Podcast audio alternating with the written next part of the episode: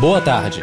Nesse segmento do Visão Libertária, vamos ao artigo sugerido e escrito por Rodolfo Andrello, revisado por dois e narrado por Leafar. Como a inteligência artificial contribui para a liberdade. Um benefício do desenvolvimento tecnológico é o aumento da produtividade e diminuição da mão de obra empregada. Isso é muito bom para a economia em geral porque pode diminuir os preços dos produtos pelo fato de os seus custos de produção também diminuírem. Além disso, com menos trabalhadores empregados na produção de algum produto, mais pessoas estarão livres para trabalhar em coisas mais produtivas. Sempre que uma máquina puder substituir uma pessoa numa indústria, essa pessoa terá a chance de usar o seu tempo de forma mais proveitosa. Pode ser que ela possa trabalhar em uma profissão emergente. Pode ser também que tire do papel aquela ideia que tinha e abra um negócio inovador. Mas uma coisa que o Estado não gosta mesmo é dessa história de trocar pessoas por máquinas para diminuir os custos de algum produto ou serviço. Basta ver a quantidade de gente que o Estado emprega para executar qualquer serviço.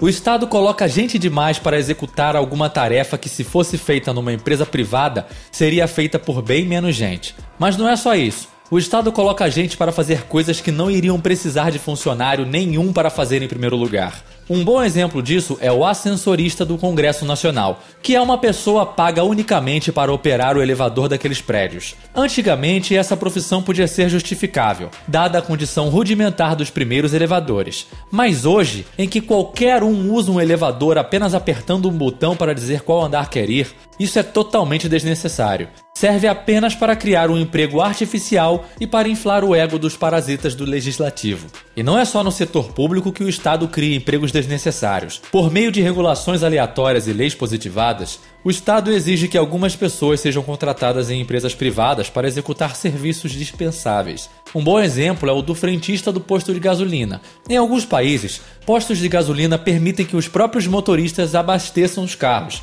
o que permite redução de custos para o posto e, consequentemente, melhores preços para os clientes. No entanto, esse procedimento só não é adotado em terras tupiniquins porque o Estado proíbe. Veja, pode ser que alguns motoristas prefiram a comodidade de ter alguém prestando o serviço. No entanto, a questão é que não deveria haver Estado se metendo no meio para dizer o que a empresa vai fazer. Os primeiros empregos significativos de máquinas para realizar trabalhos que eram executados por humanos foi na primeira revolução industrial.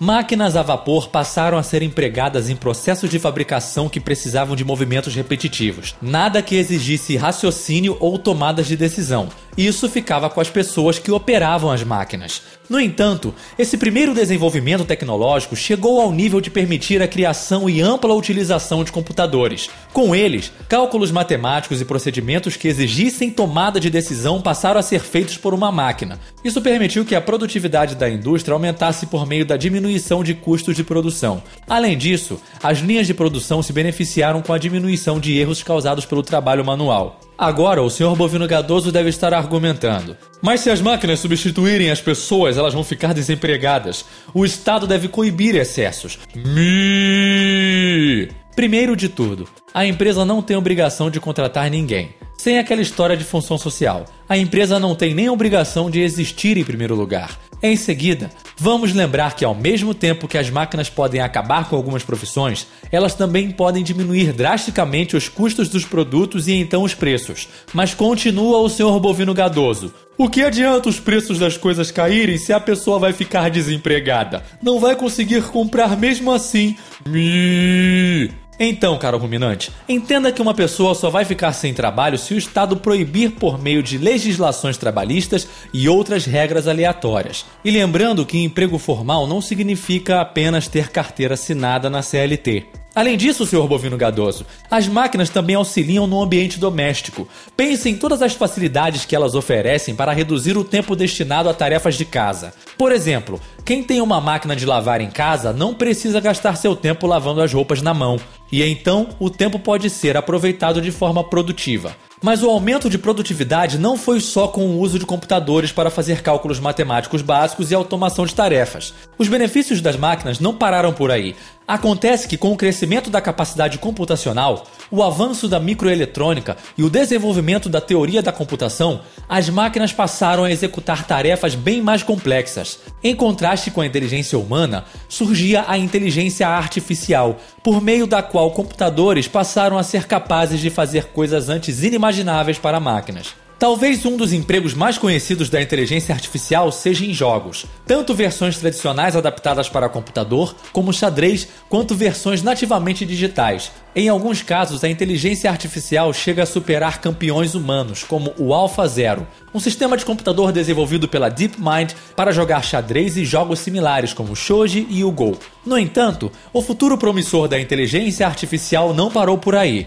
A inteligência artificial tem apresentado excelentes resultados na área médica e na jurídica. Uma pesquisa científica publicada na revista Nature sugere que a inteligência artificial é mais precisa do que médicos na detecção de câncer de mama a partir de uma mamografia. No estudo conduzido por pesquisadores do Google Health e do Imperial College London, um modelo de computador foi desenvolvido e treinado a partir de mamografias de quase 29 mil mulheres. Houve redução de 1,2% em falsos positivos e em 2,7% em falsos negativos, quando se compara ao mesmo procedimento feito por um único médico. Outras aplicações da inteligência artificial têm apresentado resultados promissores na área da saúde. A OSISNet Health System permite prever quais pacientes estão em risco de parada cardíaca, o que antes só poderia ser feito por um médico.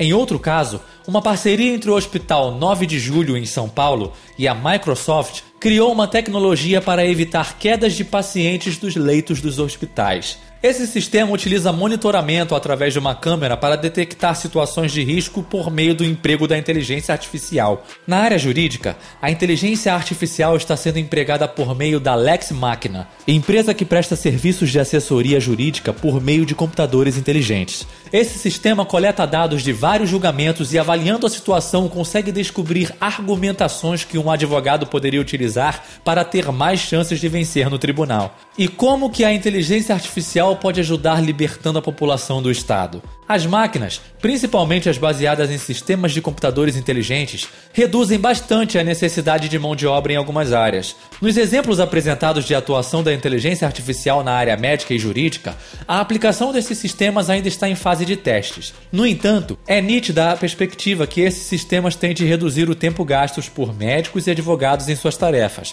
Pode ser que esses profissionais não sejam substituídos, mas possam se beneficiar bastante com a assessoria de sistemas inteligentes. E é justamente reduzindo os custos em áreas fundamentais como saúde e justiça que a inteligência artificial pode libertar a população do Estado. Afinal, essas áreas são usadas como desculpa pelos políticos e senhores bovinos gadosos para a atuação naturalmente coercitiva do Estado. Por meio da inteligência artificial, o mercado conseguirá implementar alternativas melhores e mais baratas para esses serviços estatais. Assim, ficará mais escancarado como é que o Estado é desnecessário, o que acaba libertando a população das garras do Estado.